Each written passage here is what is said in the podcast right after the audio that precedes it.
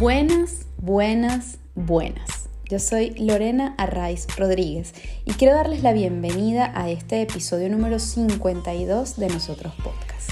Nuestra invitada de hoy es muy, muy especial porque resulta que es la madrina de este espacio.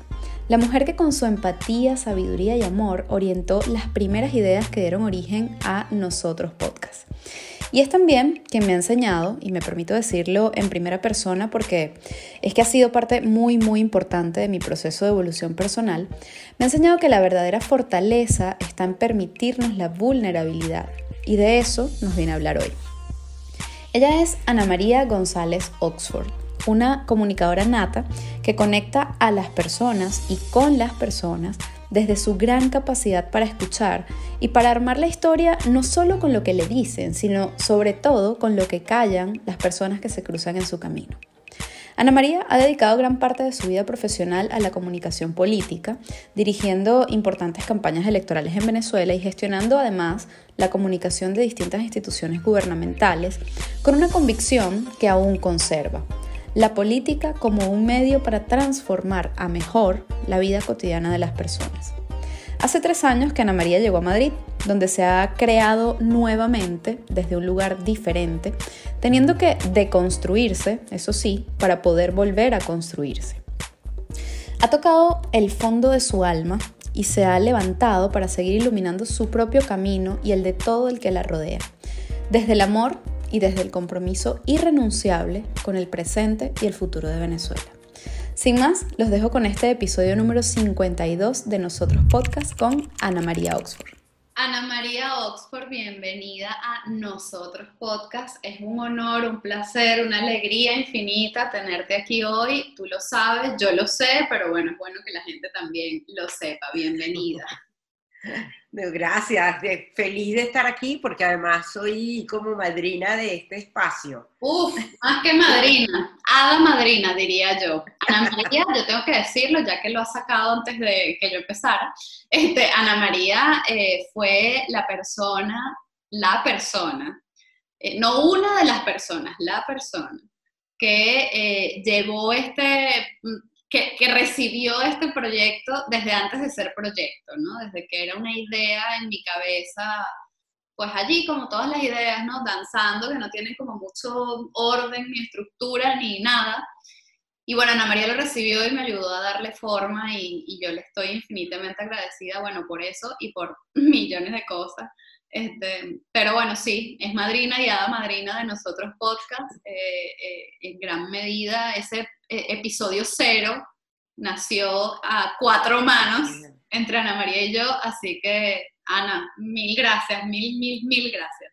No, me siento privilegiada, recuerdo muy bien ese día y la verdad que me siento privilegiada de ser parte del proyecto, de la confianza además, eh, y de que hoy sea el capítulo, no sé qué número, y que haya gente como Edgar Gutiérrez, que lo conversábamos antes de comenzar a grabar, que me comentaba que le encantaba este podcast, que le parecía genial y bueno, me siento muy privilegiada, la verdad.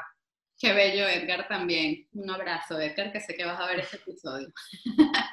Ana, bueno, nosotros, bueno, realmente soy yo en este caso, porque eres tú, pero digamos, nosotros te definimos como una mujer, bueno, empática, por supuesto, resolutiva, eh, yo creo que, que, tienes también esa, esa característica o esa actitud, y fuera de serie. He puesto esto porque es que tú siempre logras eh, resolver las cosas y empatizar con la gente de una manera completamente diferente a lo que, a lo que estamos acostumbrados, a lo que esperamos, a lo que pensamos que puede pasar. ¿no? Como que siempre encuentras esa otra forma de, ver las cosas y, de, contarlas también, ¿no? Pero bueno, así te definimos nosotros, ¿cómo te defines tú? Mira, yo sí creo que soy empática eh, y es, como innato, ¿no? Eh, a veces me pregunto cómo me conecto con, con, las personas de esta manera y cómo puedo verlo, ¿no? Yo coincido con ustedes en que tengo empatía, con ustedes nosotros coincido con nosotros en que tengo empatía. pero también me defino como alguien eh, pausada que eh, sabe escuchar.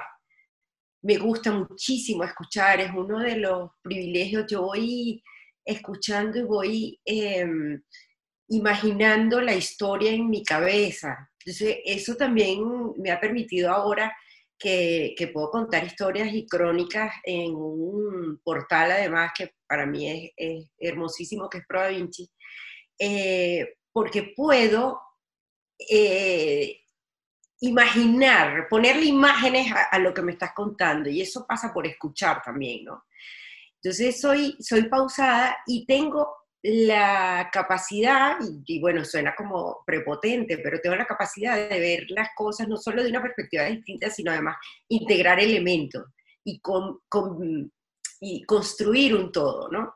Y eso lo aplico, y yo no sé si es de formación de la, de la formación profesional y de lo que uno va ejerciendo, pero también lo aplico en mi vida privada, ¿no? Eh, en, en mi vida personal, con mis amistades y tal.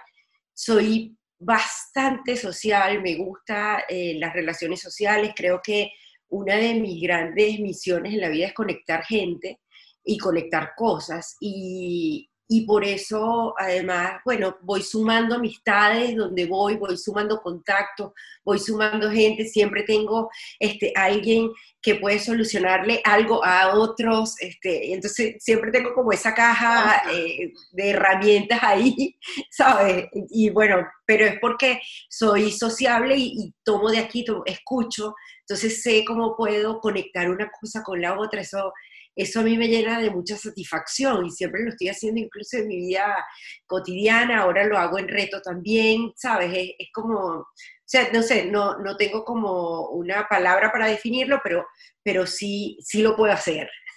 Es así, lo haces, lo haces mucho y además lo haces desde un lugar muy auténtico y muy bonito, ¿no? Que yo creo que eso es lo, lo más valioso de conectar personas. Hay mucha gente que conecta a, a, a personas eh, y tú lo haces eh, desde, desde ese lugar auténtico y, desinteresado, por llamarlo de alguna manera, ¿no? Y, yo creo que ese eh, sería como el gran valor asociado a esa, a esa conexión permanente que siempre estás haciendo.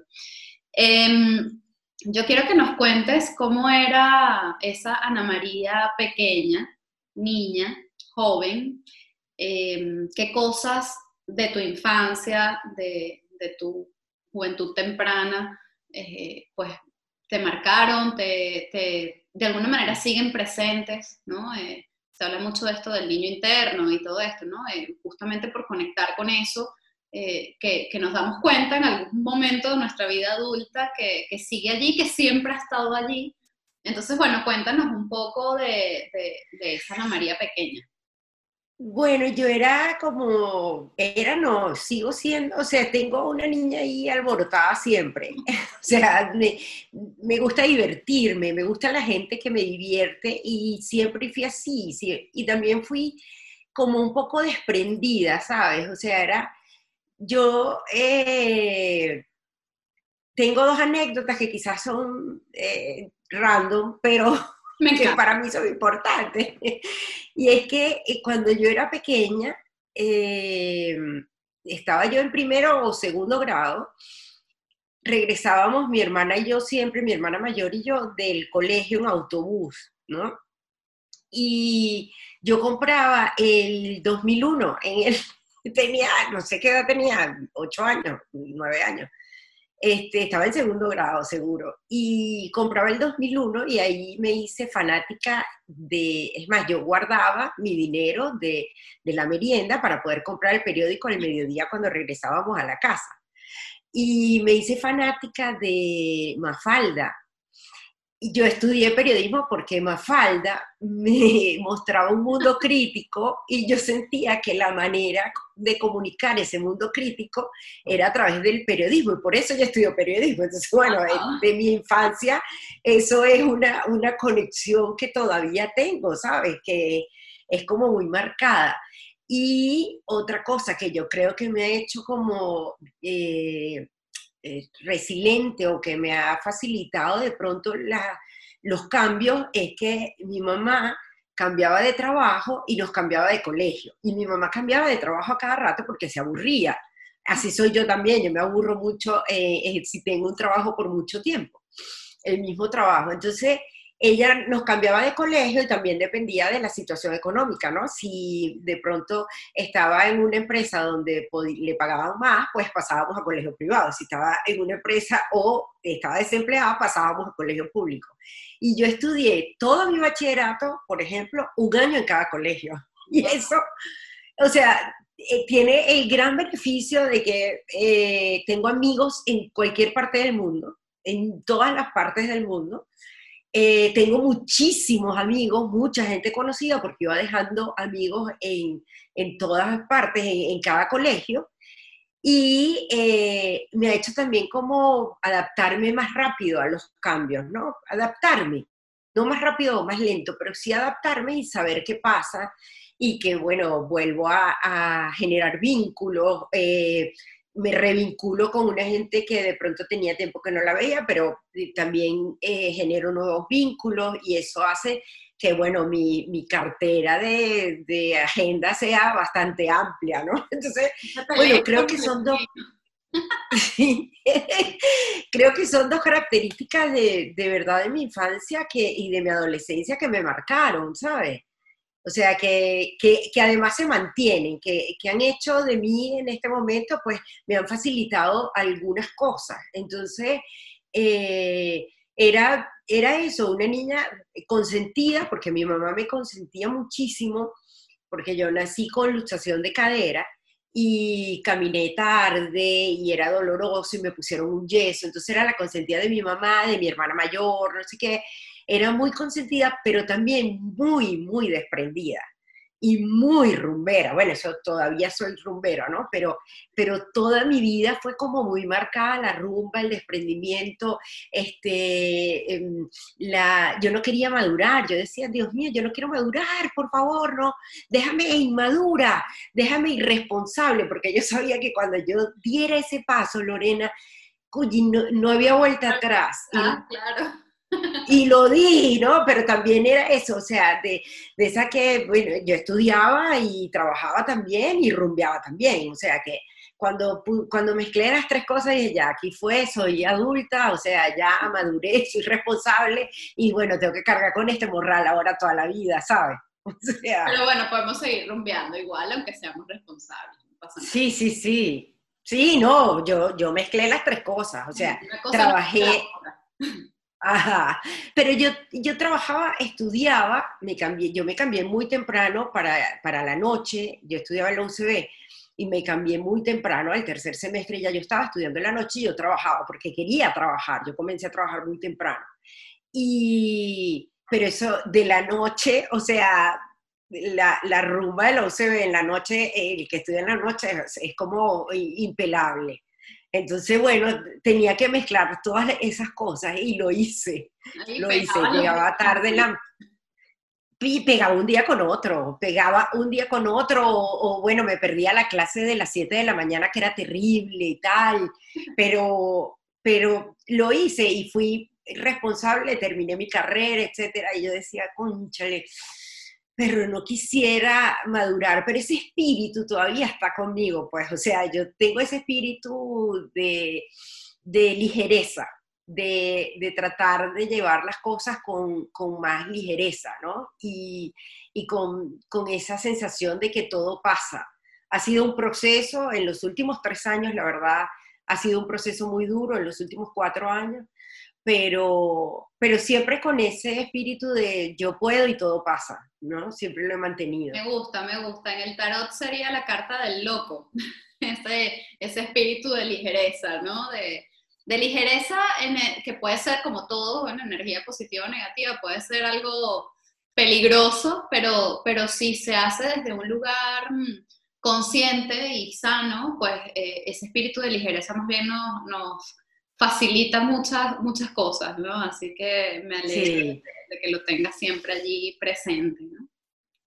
Bueno, nos has hablado de varias cositas que, que luego voy a retomar. Una de ellas eh, tiene que ver con, con, bueno, con tus estudios, con tu carrera, con tu profesión, ¿no? Has, has hablado de, de, la comunicación, de que estudiaste allí en la, en la central. Yo creo que, que tú eres una comunicadora nata, además, ¿no? Contabas eso de, de pequeña de Mafalda y bueno, tiene todo el sentido, pero además de, de, ser crítica con el mundo y de por eso haber estudiado periodismo, yo creo que eres comunicadora nata por, por, por esa, esa manera que tienes de percibir la historia que hay detrás, ¿no? De cada cosa, un poco lo que decías de, de, bueno, por saber escuchar, este, quizás como tener ese, esa atención extra, ¿no? De, de, saber que además de lo que te están diciendo, hay más, más historia en lo que no te están diciendo, ¿no? Y como construir algo a partir de allí. Yo creo que eso es un,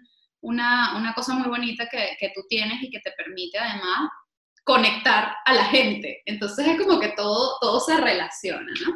En ese, en ese sentido, Ana, yo te quiero preguntar cuál ha sido, porque bueno, además esta historia de, la comunicación ¿no? te ha llevado a ti en particular una de las facetas, yo creo que una de las más conocidas por lo menos, ha, ha, tenido que ver con la comunicación política. Y yo te quería preguntar en ese, en ese sentido, ¿cuál ha sido tu historia en, esa, en, en ese ámbito, ¿no? En, en, el ámbito de la comunicación política, en nuestra política además, que es tan particular, y que sobre todo que te ha enseñado ese tránsito, ¿no? Ese tránsito por la, por la comunicación política en Venezuela y, y, y por las historias que hay detrás de cada historia que vemos, ¿no? Sí. Mm, Fíjate, yo comencé, o sea, una de las cosas que a mí me gustaba mucho del periodismo siempre era el tema político. Eh, y me gustaba porque, bueno, la traducción de la política, Lorena, es la traducción de políticas públicas. O sea, eh, no solo se trata de los liderazgos ni de la militancia en los partidos, que nunca lo hice, sino en, la política pública, la transformación de la vida de las personas a través de la política. ¿no? Y eso a mí me apasionaba. Entonces yo eh, trabajé en programas de televisión, además como productora ejecutiva, productora general, como el programa de César, Miguel Rondón en televisión, ¿no? el, que hacía en, en Televen. Y después paso a, como jefe de información a CMT y ahí eh, ya estaba muy marcada la política. Estamos hablando de después de que ganó Chávez, por supuesto, ¿no? Y año 2000 más o menos. Y mm, estaba marcada, nos marcaba la vida y la cotidianidad eh, y nos marcaba muchísimo la información. O sea, dentro de cualquier ámbito de, informativo, pues estaba la política como primer punto. Y eh, a mí me gustaba, me apasionaba muchísimo, o sea, eh, el, estudio de la semiótica, de la semántica, del de, el lenguaje corporal, y empiezo a verlo ya de otra manera, ¿no? por eh, razones diversas cambio de trabajo y me voy a, como directora de comunicaciones de la alcaldía de Baruta con Enrique Capriles. Y ahí comienzo a trabajar eh, desde la visión de, de, la construcción de lo pequeño. desde los medios quizás no le dábamos tanta importancia a la ejecución de, una, de, un ejercicio municipal, eh, pero cuando voy al lado del otro lado, que es la comunicación institucional, me doy cuenta del impacto que tiene esa institución, profundizo en ese impacto de la institución en, en las personas, cómo se le transformaba la vida.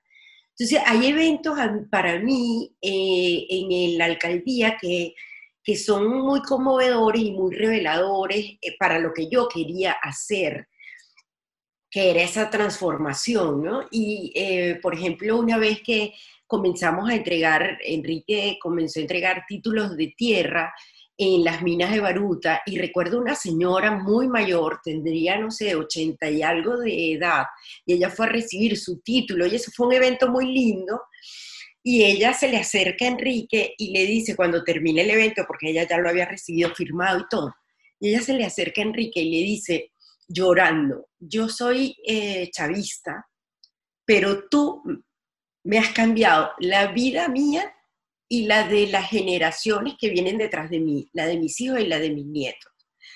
Porque yo ahora puedo heredarles a ellos esta tierra, que era la tierra y encima tenía la construcción de su casa, ¿no? Sus bienhechurías. Entonces ella podía legalizar sus bienhechurías para podérselas dejar a sus hijos. Y a mí esa señora, todavía yo me acuerdo, y te estoy hablando de, sería el año 2004 más o menos, 2003, 2004. Y yo me acuerdo de la cara de esa señora con esa alegría que ella se lo dijo a Enrique. Y aquello era, eh, era un, eh, digamos, un evento, eh, hasta si se quiere, mercantil, porque incluso ella le dijo, yo quiero ya el lunes ir a pagar impuestos, porque se sentía parte de un, de un sistema. correcto. Entonces, este, ella, e, ese evento a mí me pareció bellísimo y me dejó marcada y luego otro evento que, también me marcó muchísimo fue una vez que fuimos a una entrega de útiles en un colegio y recibimos cartas de los niños, ¿no? En ese colegio que le mandaban Enrique, no sé qué, bellísimo, porque ellos le querían mucho Enrique en esos colegios. Y una de las cartas de, que le mandaba era, alcalde, nosotros no tenemos con qué comer. A veces mis amigos era un niño que describía la situación de otros niños, además, ni siquiera era la de él mismo. Y él le decía que eh, a veces sus, compañeros orungaban en la basura para ver lo que dejaban sus otros compañeros. Y que una niña se había desmayado porque no había comido bien el día anterior. Él le cuenta eso y nosotros estamos en el despacho de Enrique leyendo la carta y yo me pongo a llorar y le digo, Enrique, mira esta carta, estábamos todos con un, con un lote cada uno, y entonces Enrique la ve y se conmueve muchísimo y comenzamos ahí a implementar un plan de alimentación para todas las escuelas y eh, además incluimos a las madres trabajadoras. Entonces, claro, cuando esa transformación, la alegría de esas mamás trabajando para todos los hijos, la alegría de esas mamás que los hijos recibían una arepa, jugo, este, y además se la hacían ellas mismas como un trabajo remunerado.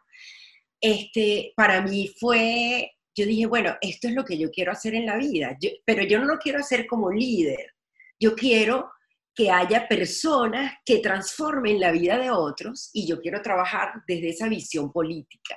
Entonces comienzo a especializarme en en comunicación política, hice mi diplomado en la, en la eh, Universidad Monte Ávila este, y continué trabajando.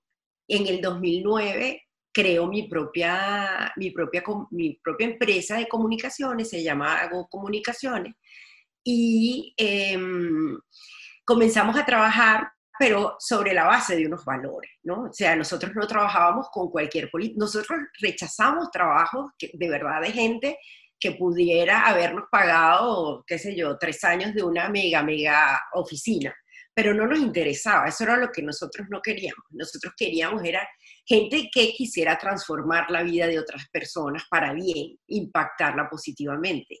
Entonces yo, esa fue mi especialización y por eso yo trabajé tantos años, fui la directora de comunicaciones de dos campañas presidenciales, que fue la que, este, en las que compitió Enrique contra Chávez y contra Maduro, este, fui la directora de comunicaciones de la campaña contra Diosdado Cabello en la gobernación de Miranda, eh, bueno, manejé también estrategias y comunicaciones de candidatos eh, a alcaldías, a municipios y a, la Asamblea Nacional también. O sea, ya después ahí ya estaba como este, mucho más involucrada, pero, pero además yo eh, soy de las que me emociono y lloro el día de las elecciones si ganamos, pues, o sea, ¿sabes? Y, y, me derrumbo como me derrumbé cuando, cuando perdimos las elecciones contra Chávez, o sea, porque sabíamos que esto era lo que iba a venir, o sea, era, era fácil este, verlo venir después que con todos los análisis que habíamos hecho. Entonces, eh, pues ese día también me derrumbé de, dolor y tristeza con lo que iba a vivir mi país, pero bueno,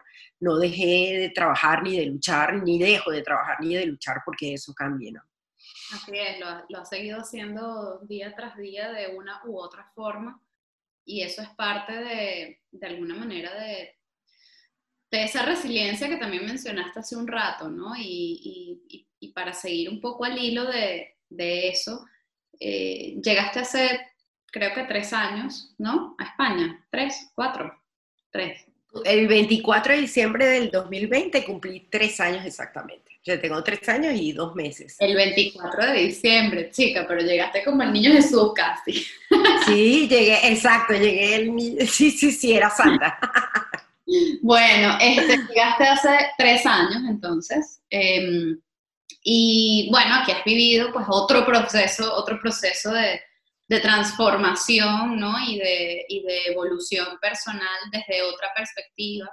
Has vivido tres años de, de, bueno, transitar un camino de montañas, valles, océanos, lagos y, terremotos incluidos. Este, yo quisiera que nos contaras eh, parte de ese proceso sobre todo desde el punto de vista de, esa resiliencia que, has tenido para, levantarte, ¿no? Porque sé que ha sido muy duro, que ha sido complicado, que, bueno, este exilio eh, tan difícil, eh, en tu caso particular, además, este, bueno, ha interferido en ese crecimiento, en esa evolución personal, pero bueno, también ha, te ha ayudado, creo, a, construirte y a no digo reencontrarte porque yo siento que es una, un, concepto un poco raro, ¿no? Uno no se encuentra por ahí en una esquina, uno se construye y se reconstruye todo el tiempo, así lo veo yo. Entonces, bueno, cuéntanos cómo, cómo ha sido ese proceso y, cómo, has, cómo lo has podido atravesar. Bueno, la verdad que sí, ha sido realmente duro. O sea, han sido tres años muy, muy difíciles para mí. Eh, ya con una carga importante emocional que venía desde Venezuela, eh, con, con un sentimiento además de fracaso, de dolor, de miedo. Y cuando uno llega a un país, sea el que sea, eh, teniendo lo que has tenido incluso en, en, el tuyo, pues sí debe comenzar una, una reconstrucción. Pero es que primero hay que darse cuenta de la deconstrucción. Y para mí fue difícil porque, bueno, bien, vengo de toda esta historia que te acabo de contar, ¿no? Laboralmente hablando, este, además me, todo ese proceso político o esos procesos políticos duros, intensos, este, también impactaron en mi vida privada. Entonces me, separé de mi, de mi esposo, este, bueno, pasaron muchas cosas. Yo primero saqué a mi hijo del país, después, me, después fue que salí yo seis meses después, mi hijo estaba viviendo además en Italia. Entonces, bueno, fue una cadena de rompimientos y, de, de tsunami en mi emocionalidad internamente pero yo no me había dado cuenta que yo no me estaba deconstruyendo. Entonces llego acá con unas expectativas, digamos que eh, sumando una cosa con la otra, pues, o sea, yo tengo mi experiencia, tuve mi empresa, estoy este, capacitada, tengo, tengo con qué sumarle a este país y a otras personas. Y pues no era así, o sea, no fue así. Fue el, quizás fue uno de los primeros golpes fuertes, darme cuenta de que este, me encontraba en un ambiente distinto, de que el migrante venezolano que había salido antes del 2017 este, o del 2016 era diferente al migrante post-2016.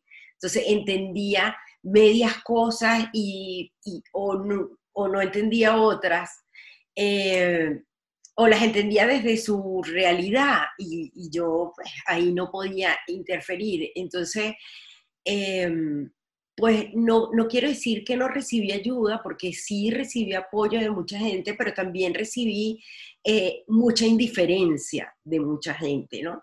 Y, bueno, me voy a poner de primero en la fila y vamos a dejar que ella se quede de última, que está llegando ahorita. Entonces, bueno, ahora lo entiendo, después de tres años puedo, puedo entenderlo desde, oye, yo sé, los que estaban antes también se trabajaron esa, su espacio y, y bueno, se les era difícil ver que venía ese aluvión de gente, porque la verdad es que desde el 2016 al 2020 es cuando más personas, más venezolanos hemos llegado a España.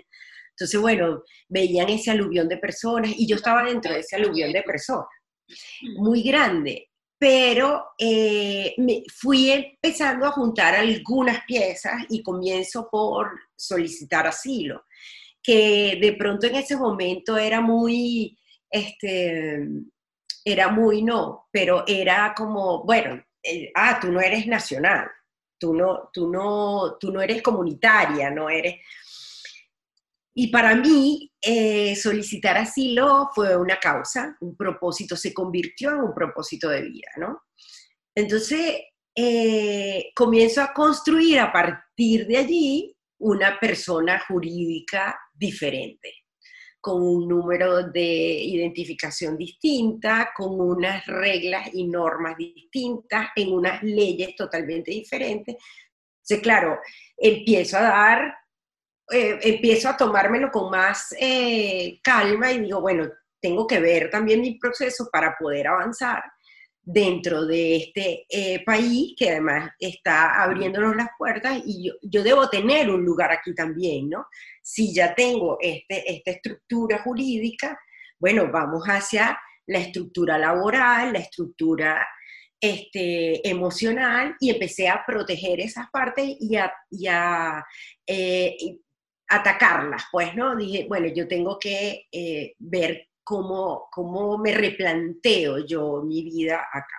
Y mientras ese proceso de, la, del, del, asilo iba caminando, pues yo tuve el privilegio de tener acompañamiento psicológico, de tener cursos y formaciones sobre el tema laboral, de cómo lo hacía, y eso fue abriéndome los ojos y abriéndome una perspectiva para la creación de lo que hoy es una ONG este, un proyecto bellísimo que, que se lo bellísimo, que además de verdad estoy súper orgullosa, estoy muy contenta de lo que estamos haciendo.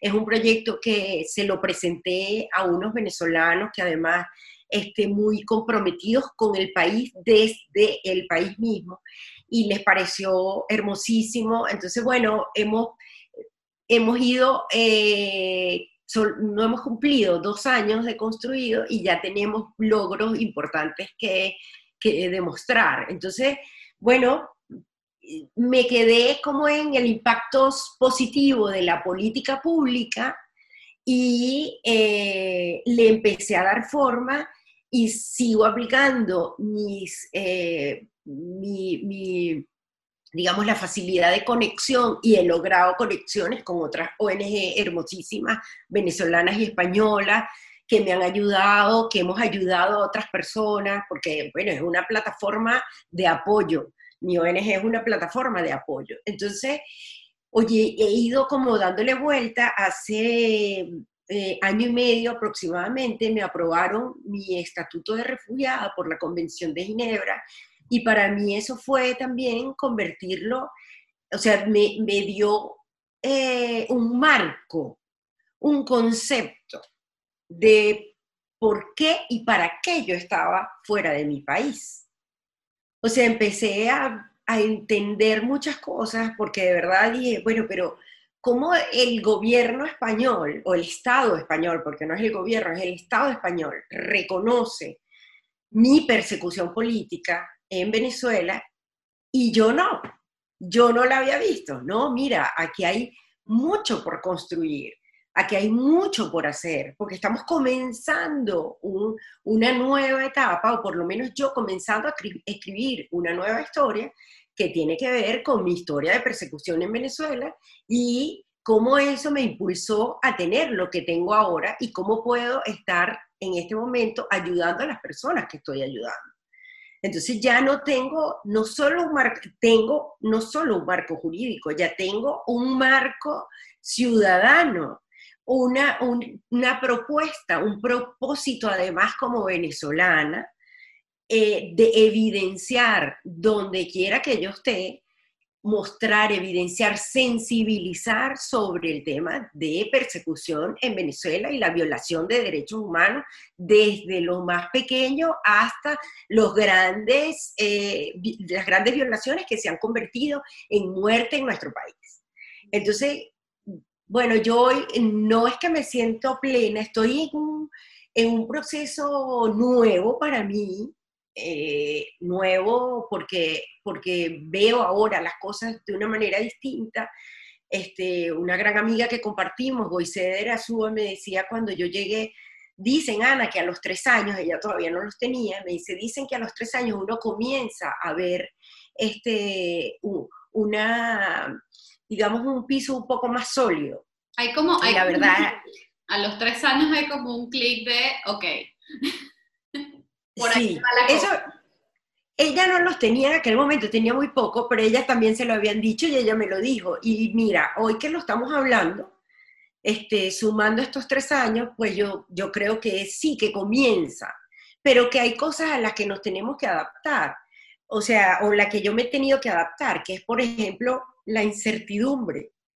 O sea, yo creo que em, que no existe la certidumbre. O sea, si lo vemos desde atrás, el mismo hecho de haber migrado, de haber vivido lo que hemos vivido en otro país, de haber salido del país cuando no eran tus planes, porque muchos o todos, Lorena, de alguna manera hemos salido por, hemos hecho una migración forzosa.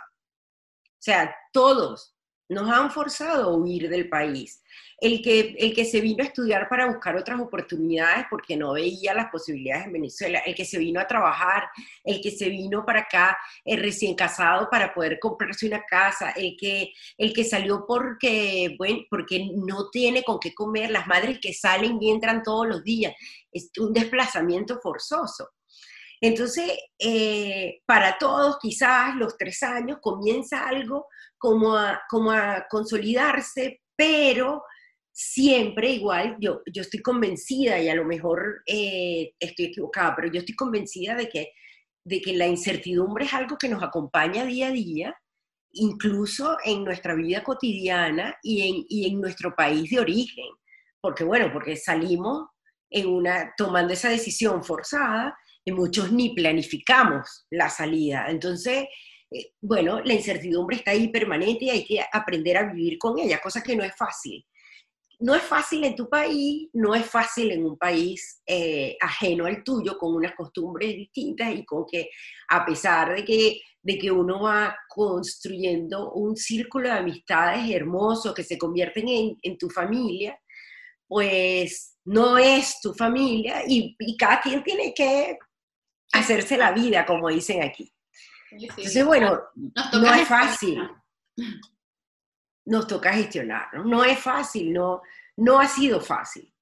No ha sido fácil eh, y, yo creo que no lo ha sido para, para ningún venezolano de esta época, eh, esté donde esté, ¿no? En Venezuela o en cualquier rincón del mundo. Yo creo que eh, eso, bueno, es inherente a, lo que nos ha tocado vivir y, bueno, insisto, cada quien lo, lo gestiona o lo lleva como puede, ¿no? Pero bueno, en tu caso, este, has, podido em, eso, ¿no? Como construirte o reconstruirte, eh, agarrar tus pedacitos y decir, bueno, vale, ya esto no es el mismo eh, rompecabezas, pero eh, igual estas piezas me funcionan para otras cosas. Es como eso que contabas de irte dando cuenta de que tu propio proceso profesional y personal, pues de alguna manera ahora tiene, tiene un sentido, ¿no? Eh, como dicen por ahí que uno, uno junta los puntos hacia atrás, entonces es, un, poco, es un poco eso. Y tu historia, Ana, eh, la que nos has contado, eh, y tu historia de vida en general, ha estado llena de varios episodios que, bueno, de alguna manera te han fortalecido, ¿no? a pesar o gracias a las dificultades, eso te ha fortalecido.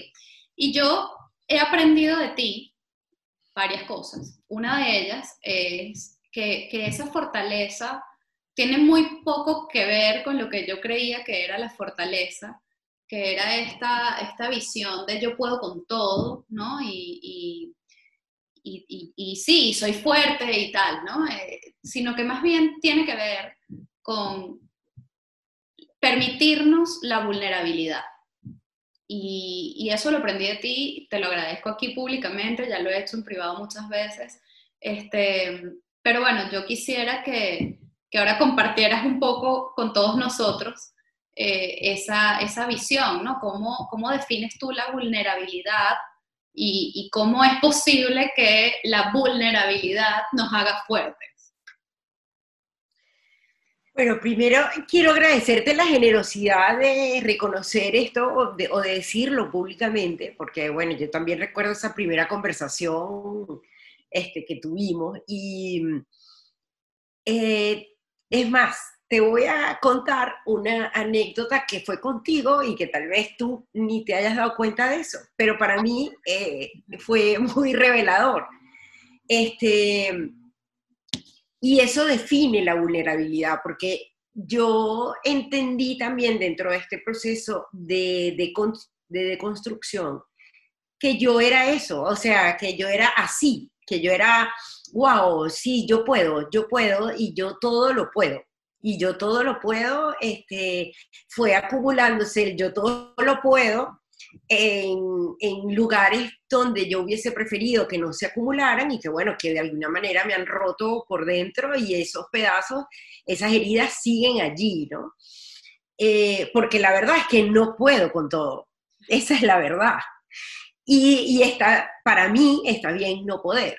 Yo recuerdo que eh, dentro de este proceso de, de encontrarme con personas que, que hacían, eh, que ejercían o, que tenían como mi mismo oficio, que nos podíamos comunicar con el mismo código, que entre esas estás tú u otros periodistas de acá, eh, que fue difícil ese proceso de aceptación y de integración, cuando una vez yo te escuché em, en una charla y me pareció buenísimo lo que habías dicho y al día siguiente, y, nuestra relación había sido distante quizás, ¿no? O sea, algo eh, a distancia.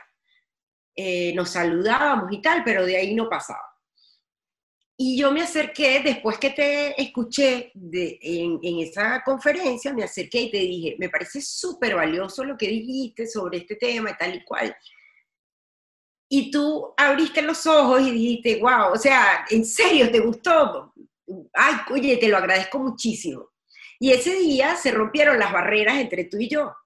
Ese día no, no había, este, digamos, fue, fluyó todo. a partir de ese momento fluyó toda la relación entre nosotros al punto de, de haber tenido las conversaciones que tuvimos donde hablamos del tema de la vulnerabilidad.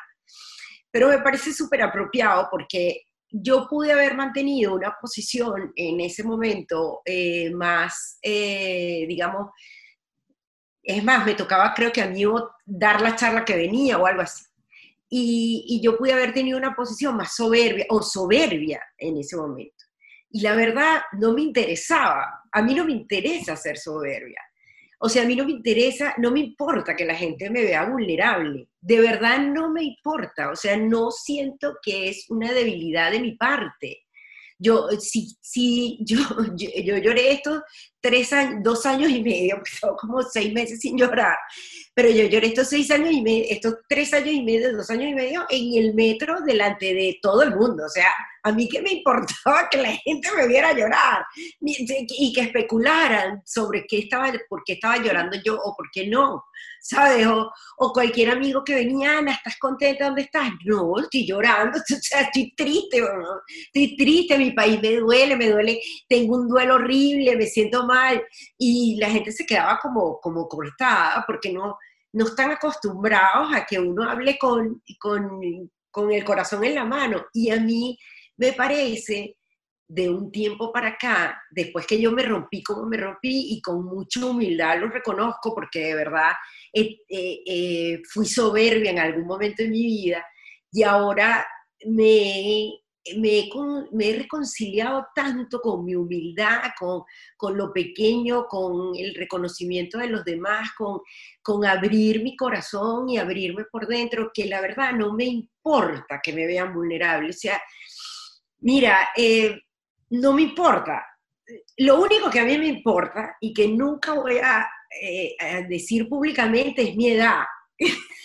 pero pero es por mí, no por lo que piensen los demás, es por mí, porque yo no quiero madurar, ¿vale? Yo no quiero madurar. Entonces yo no quiero decir mi edad, porque es una manera de reconocer mi madurez, y no quiero.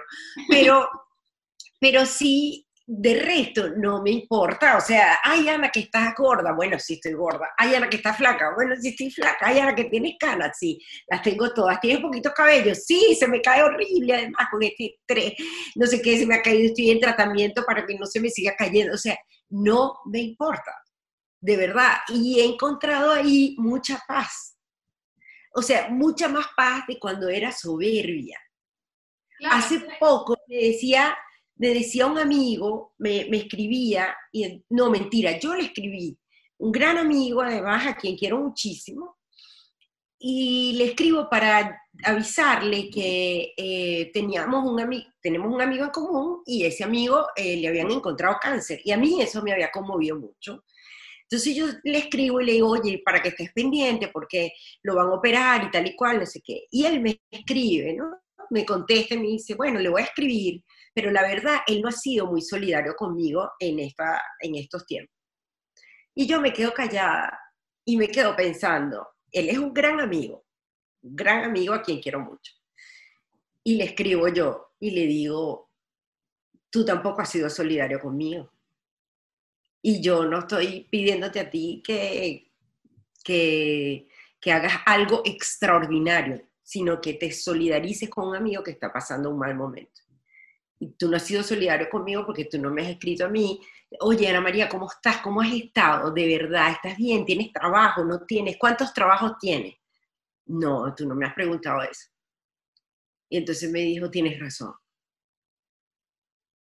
No podemos pedir lo que no damos. Y a mí no me importó mostrarme dolida o dolida en el buen sentido con él, pero tampoco me importó escribirle para decirle que teníamos un amigo que tenía cáncer, ¿sabes? O sea, yo había pasado la página. Entonces, creo que de verdad he perdido como el filtro, ¿no? Y, y digo un poco mucho lo que pienso y lo que siento, sobre todo lo que siento, porque soy muy responsable de mis emociones. Y eso me ha abierto muchísimas más relaciones, Lorena, eso ha hecho que mi, relación con mi hijo sea una relación de amistad eh, y de, crianza muy honesta y muy hermosa. Este, e, eso ha hecho que mis amigos de verdad se mantengan eh, constantes conmigo porque, bueno, saben cómo estoy, saben dónde estoy, saben si tengo ganas o no tengo ganas, porque ya ahora lo digo. O sea, eh, ha hecho que, se, se, vuelva mi vida mucho más auténtica, mucho más, y, eso ha generado, no sé por qué ni cómo, supongo que llegaré a eso algún, en algún momento, pero ha generado que tenga mi empatía se convierta en una conexión distinta con la gente. Entonces pueda eso que tú decías, de que yo puedo eh, escuchar la historia que nos estás contando, que es un poco lo que he escrito en, o sea, muchas de, de las crónicas que he escrito en Pro Da Vinci tienen que ver con lo que yo percibo y quizás por eso han tenido en las últimas tres tan, tanta acogida, porque, porque lo cuento más desde la conexión emocional que desde la razón. Y he dejado un poco también que mis neuronas pues descansen un rato. Y entonces he bajado hacia acá para poder eh, sentir y no pensar tanto, porque aquí aquí están mis miedos, aquí están mis temores, aquí está mi incertidumbre y aquí está un poco mi, mi sosiego, mi tranquilidad, mi equilibrio para conectar. Entonces, bueno, trabajar además con políticos desde el equilibrio emocional es mucho más productivo para ellos y para mí. Para ellos porque podemos descubrir cosas de ellos y podemos romper unos muros que ellos construyen, porque bueno, porque son los líderes duros, fuertes, que pueden con todo, y podemos eh, buscar rendijas donde meternos y encontrar las luces que hay que encontrar para esa conexión que ellos necesitan.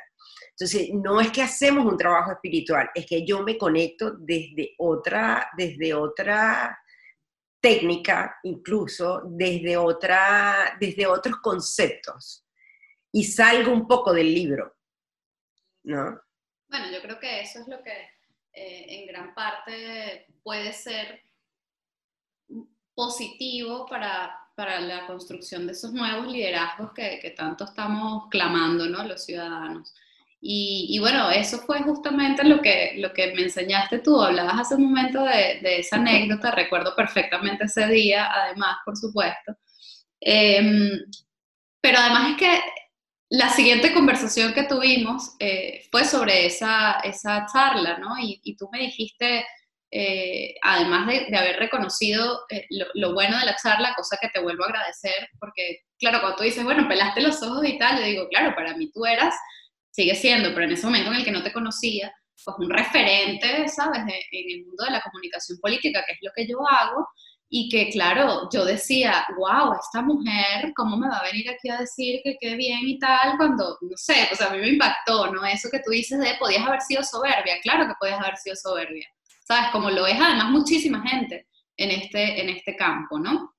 y por eso me impactó. Pero luego tuvimos esa conversación sobre la vulnerabilidad, en la que justamente hablando de esa charla, eh, lo quiero comentar rápido porque es lo que, justo lo que acabas de decir, eh, tú me dijiste como, bueno, eh, tú estabas hablando, yo estaba hablando de eh, la conexión justamente entre el político y los ciudadanos.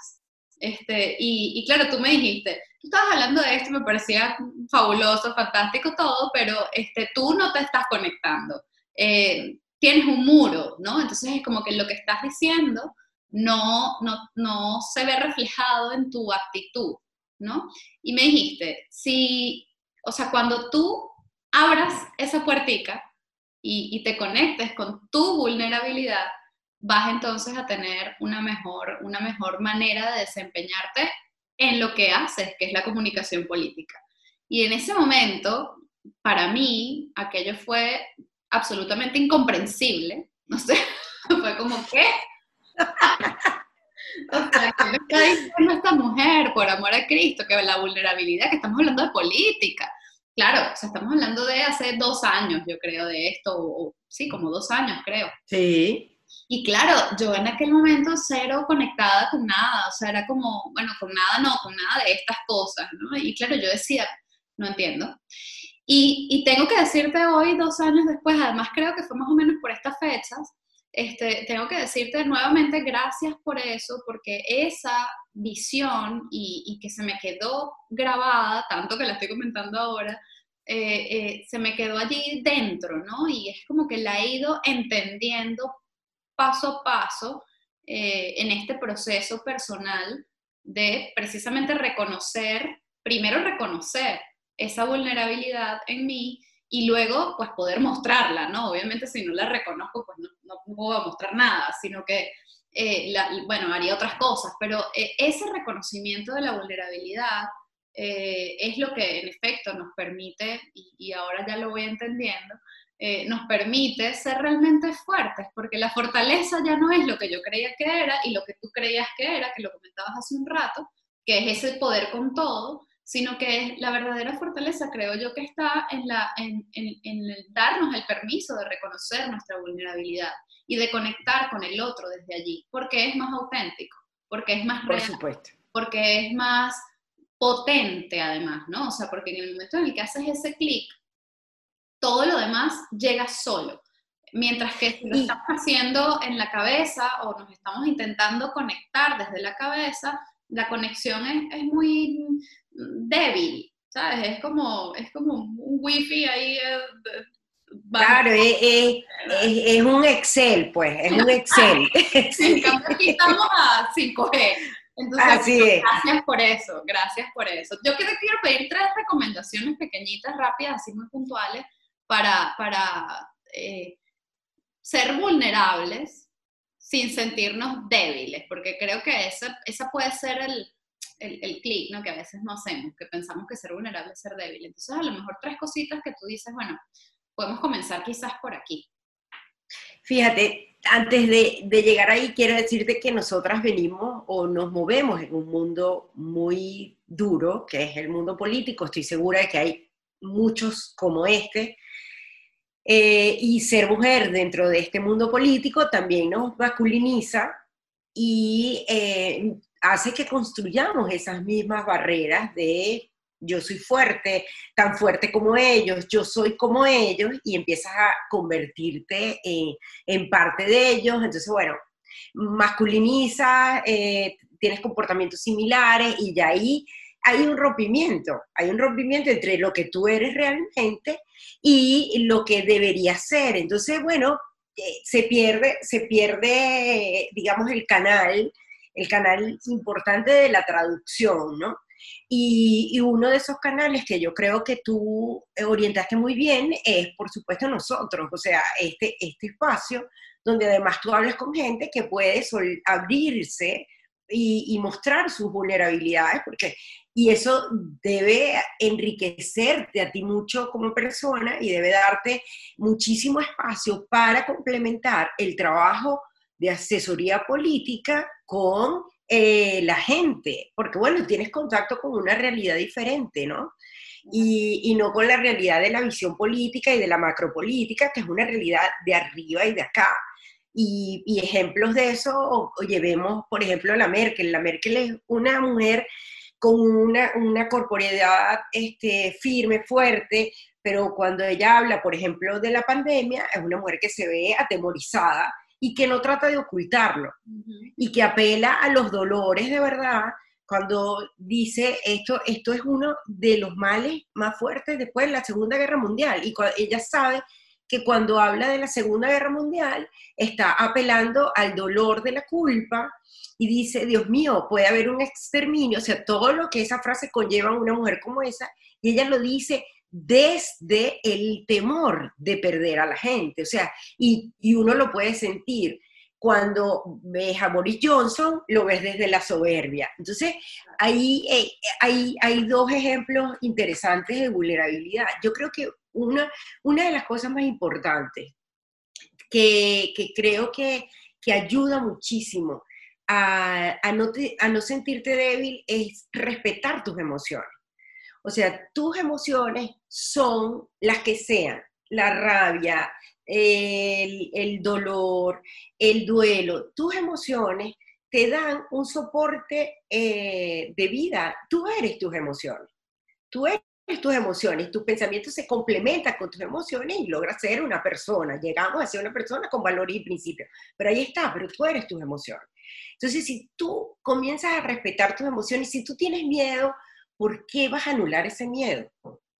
Cuando tú respetas tus emociones, tú le das un espacio de eh, soporte a la vulnerabilidad. Entonces, tener miedo es humano. Tener miedo no es ser débil, es humano. Mm. Todos los humanos sentimos miedo. ¿Y por qué yo tengo que ocultar el mío? Yo tengo que respetar ese miedo por todo, eh, que, que, el miedo previene, que el miedo eh, trae eh, alerta, sí, sí, todo eso es verdad, pero además eso viene es cuando tú lo respetas. Entonces, tengo miedo, estoy nerviosa, este, tengo, tengo ansiedad, tengo... en ese momento en que tú las ves de frente y las respetas, en ese momento tú estás dándole un espacio a la vulnerabilidad y no a la debilidad porque la debilidad está en la lucha en contra de eso. Entonces te debilitas porque no quieres sentir miedo. Y ahí es donde te debilitas, porque estás en una lucha en contra y no respetando ese momento, ese, sentimiento y esa emoción que te enfrentan a ti y a lo que tú eres. Entonces, yo creo que una de las cosas que es más importante es respetar tus emociones, respetar, reconocerlas y respetarlas. Segundo, que no te importe lo que los demás piensen. Nunca te importe lo que los demás piensen si te ves vulnerable. O sea, yo soy vulnerable porque respeto mis emociones y porque soy humana. Entonces, los demás deberían respetarte por eso mismo. los demás deberían respetar eso que tú sientes. Si tú te respetas, ellos deberían. El que no te respeta no, no, está, no tiene por qué estar dentro de tu vida. Claro. ¿Sabes? No es un valor que te está sumando dentro de tu vida. Entonces, lo puedes desechar perfectamente. Ah, que al principio te va a doler, que de pronto tú creías que podía ser. Y bueno, él tendrá que aprender o ella tendrá que aprender, ellos tendrán que aprender a respetarte lo que tú estás sintiendo y esa vulnerabilidad que tú estás mostrando. Y entender, creo que el tercero sería entender que ser vulnerable es ser eh, una luz dentro de ti mismo. Porque una de las cosas que nos genera más enfermedades, que nos genera eh, más contradicciones en la vida, que nos genera las confrontaciones, es no reconocer la vulnerabilidad. Siempre creer que yo soy fuerte, yo soy duro y esto no me duele, esto no me pasa, esto no me importa. Todas esas características te generan todo lo que te estoy diciendo en negativo. Generan enfermedades incluso peores que, este, bueno, enfermedades mortales, digamos, ¿no? Sí. Este, entonces, porque además, porque eso tiene que ver con la confrontación cuando de pronto mi hijo me dice, mamá, pero tú tal cosa y tal cosa. Y yo le, tienes razón, hijo. Ah, ah, en este momento no me recuerdo, no recuerdo ningún ejemplo preciso, pero cuando yo digo tienes razón, hijo, él se siente tan bien, yo me siento tan bien, tan de, eh, tan, tan humana que sé que no va a idealizar a su madre y que tampoco va a abusar de su madre porque hemos llegado a ese nivel de confianza, en que yo reconozca mis errores. Ahí estoy vulnerable para tener un adolescente de 15 años que puede clavarme los dientes en la, en la yugular, ¿no? ha pasado totalmente lo contrario. Entonces, para mí eso es cuando, cuando, cuando reconozco, wow, sí, es que me dolió lo que me dijiste, que se lo reconozco a alguien, o, o sí, me sentí sola en ese momento para todo cambia, el ambiente cambia, la gente cambia, ves de otra manera. Entonces, ¿para qué yo voy a ocultar mi vulnerabilidad? No, no soy débil por eso. Aquí tú me ves y te estoy hablando con fortaleza, porque yo hoy me siento mucho más fortalecida y, te puedo hablar de mi niñez y hemos, como dices tú, eh, conectado los puntos de atrás para, de atrás para adelante y hemos conectado todos los puntos, desde mi infancia, mi adolescencia, mi, carrera, mi, ejercicio eh, profesional, mi inmigración, todos esos puntos los hemos conectado. Y yo te he hablado de cosas en las que eh, eh, me he visto afectada y yo no me siento débil en este momento ante todas las personas que pueden ver este, este programa, este podcast. O sea, al contrario. Gracias, qué bonita. Gracias por compartir todo eso con nosotros. Ana, ¿con qué sueñas y a qué le temes? Uy, le temo, le, tengo temor a, a, estar sin mi hijo, le tengo muchísimo temor. Le tengo eh, temor a, a que las cosas no cambien le tengo temor a, seguir siendo la misma. Le tengo temor a no tener más amistades, a otras amistades nuevas. Eh, le tengo temor a, a la rutina, a los hábitos.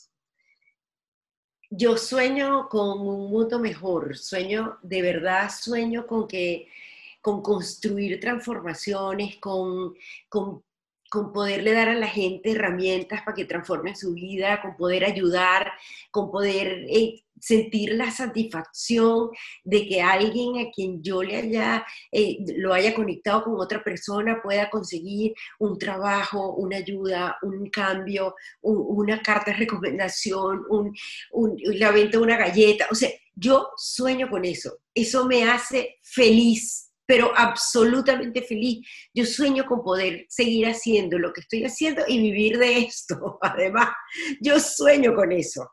Sueño con conectar gente, sueño con facilitarle la vida a los demás, sueño con darle soluciones a la gente. Yo sueño con eso. Y lo sueño con muchísima pasión. pero además de soñarlo, lo haces día a día, con lo cual yo creo que estás en ello. Bueno, y para terminar, ya sabes que este podcast se llama Nosotros. Bueno, tú, tú más que nadie, nunca mejor dicho, lo sabes muy bien. Se llama Nosotros porque, bueno, yo pretendo, eh, y, bueno, ahora ya somos un equipo bonito que, que me acompaña, este, pretendemos eh, con esto volver a encontrarnos, ¿no? Como, como gentilicio. Yo quiero saber qué es Venezuela para ti y cómo crees que podemos reconstruir ese gentilicio que está tan roto y tan, tan dolido, tan rabioso, tan, bueno, herido, ¿no? En general.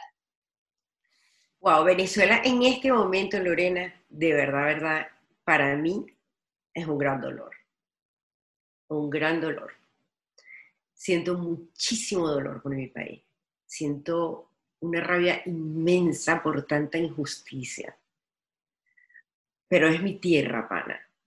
Y yo soy, todos, como decía Tulio Hernández hace poco, él decía, donde hay un venezolano, ahí está la patria.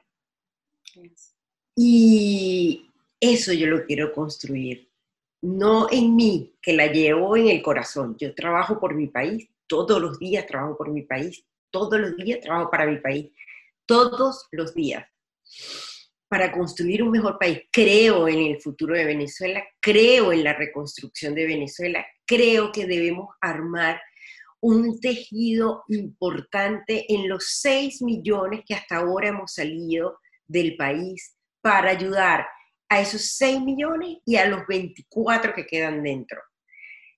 Creo que es que nosotros debemos desarrollar capacidades formarnos donde estamos para poder aportarle a nuestro país mucha más riqueza intelectual, eh, social, con una visión de desarrollo y sostenibilidad distinta, que trabajemos para construir una ciudadanía que entienda que depender del Estado no es la solución, sino depender de sí mismo para poder transformar su entorno. Yo creo que nosotros estamos llamados, los que estamos afuera, a construir esa red y ayudar a Venezuela con un puente de transformación para que pueda alcanzar el progreso. Venezuela va a salir de esto.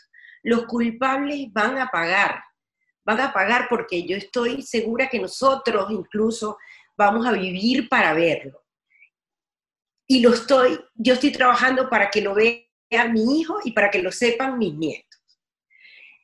Pero tenemos, mientras tanto, que estar preparándonos y, e ir construyendo esos eslabones para llegar como un puente al país y poder empezar a impactar, antes de que haya un cambio político y económico, poder empezar a impactar en la transformación de las personas, las comunidades, las familias y así, anillo por anillo, hasta ir creciendo. Ahí, para mí, está el cambio y nosotros, yo siento que tenemos, los que estamos fuera, la responsabilidad de aportar para eso. El que quiera hacer su vida en el país en el que está, yo le doy, lo aplaudo y, y me parece que es una decisión que es incuestionable, porque sé lo que significa estar en Venezuela y sé lo que significa estar afuera. Pero eso no quiere decir que nosotros nos desconectemos del país, porque así como España en el país en el que tú y yo estamos, este, se reconstruyó estando aquellos españoles dentro del país. Y hoy España los está recibiendo, así puede Venezuela también recibir a los que salimos del país y puede recibirnos en mejores condiciones y nosotros podemos aportar, como aportaron esos españoles a, a España desde Venezuela, nosotros podemos aportarle a Venezuela desde aquí. Sin duda alguna, sin duda alguna y creo que también creo que donde, donde estamos es donde tenemos que estar, ¿no? Independientemente de que, como decías con las emociones, ¿no? Si te peleas con ese miedo, eh, no ganas nada, más bien te debilitas, pues bueno, igual, ¿no? O sea, si nos peleamos con la circunstancia y, con lo que a cada quien pues le ha tocado eh, vivir, pues tampoco vamos a, a, conseguir avanzar, mientras que, bueno, estamos donde estamos eh, por la situación en la que sea que nos encontremos, pero desde allí siempre, siempre, siempre, siempre, como tú dices, vamos a poder aportar algo, eh, siempre y cuando tengamos, por supuesto, ese compromiso, ¿no? Y esa, ese hilo de que nos mantiene unidos a nuestro país, a nuestro origen, a nuestra tierra, incluso con dolor e incluso con rabia, eh, eh, pero bueno, también en, en, ocasiones, eh, no pocas, con alegría y con, y con,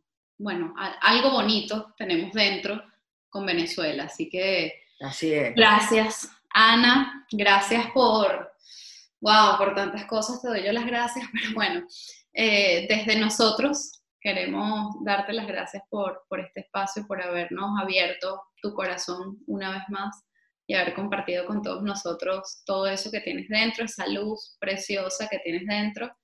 Y bueno, parte de tu experiencia de vida, que estoy segura de que a muchos les va, les va a abrir alguna ventanita como, como lo ha hecho conmigo tantas veces. Gracias. Ay, qué bueno. No, gracias a ti. Gracias a nosotros. Gracias a nosotros.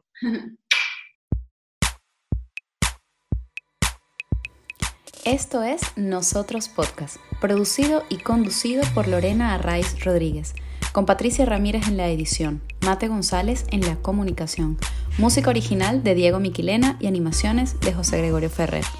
Recuerden seguirnos en nuestras redes sociales arroba nosotros-podcast y suscribirse en cualquiera de nuestras plataformas, YouTube, Spotify, Google, Apple, para que podamos estar más conectados y, muy importante, para que podamos compartir opiniones, sugerencias y peticiones, porque nosotros es eso, un punto de encuentro para recordar que somos tan solo una gota en el mar infinito de nuestro gentilicio.